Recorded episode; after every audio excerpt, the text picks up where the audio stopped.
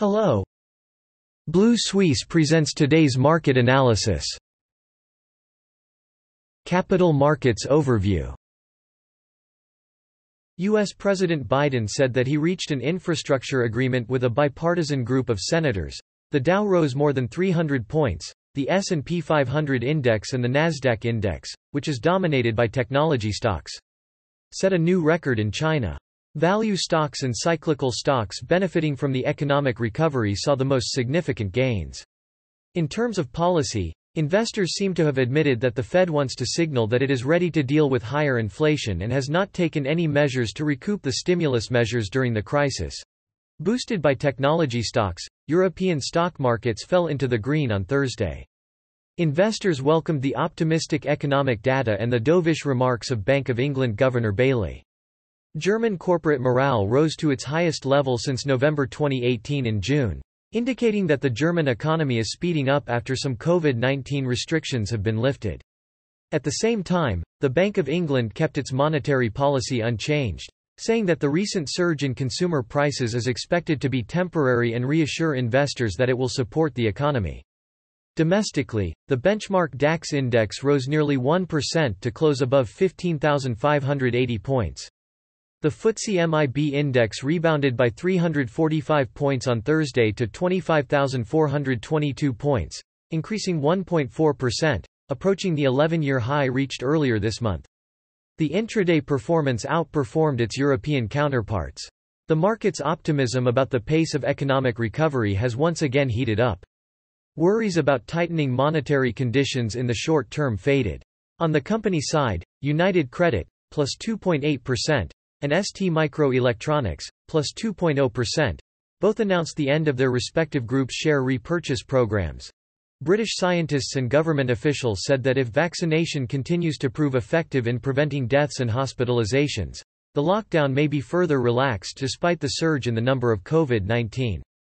Nevertheless, German Chancellor Angela Merkel said that all EU countries should require tourists arriving from the UK to be quarantined due to Delta variation.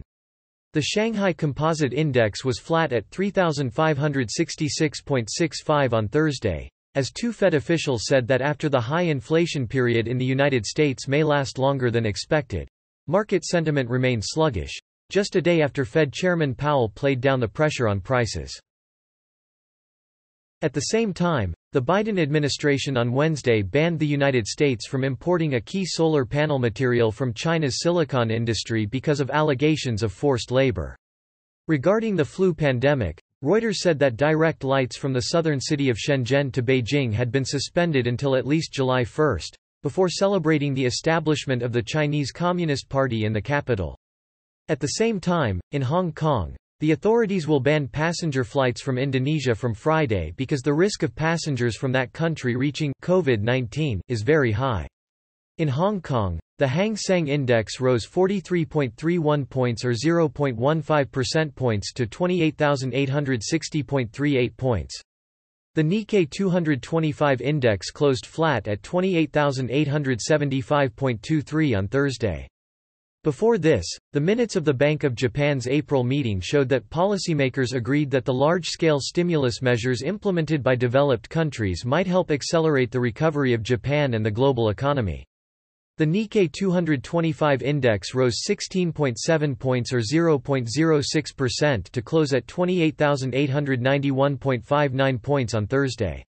Before this, the minutes of the Bank of Japan's April meeting showed that policymakers agreed that the large-scale stimulus measures deployed by developed countries might help accelerate the recovery of Japan and the global economy. Pace of this optimistic assessment strengthened market expectations that the People's Bank of China will temporarily maintain the monetary environment unchanged.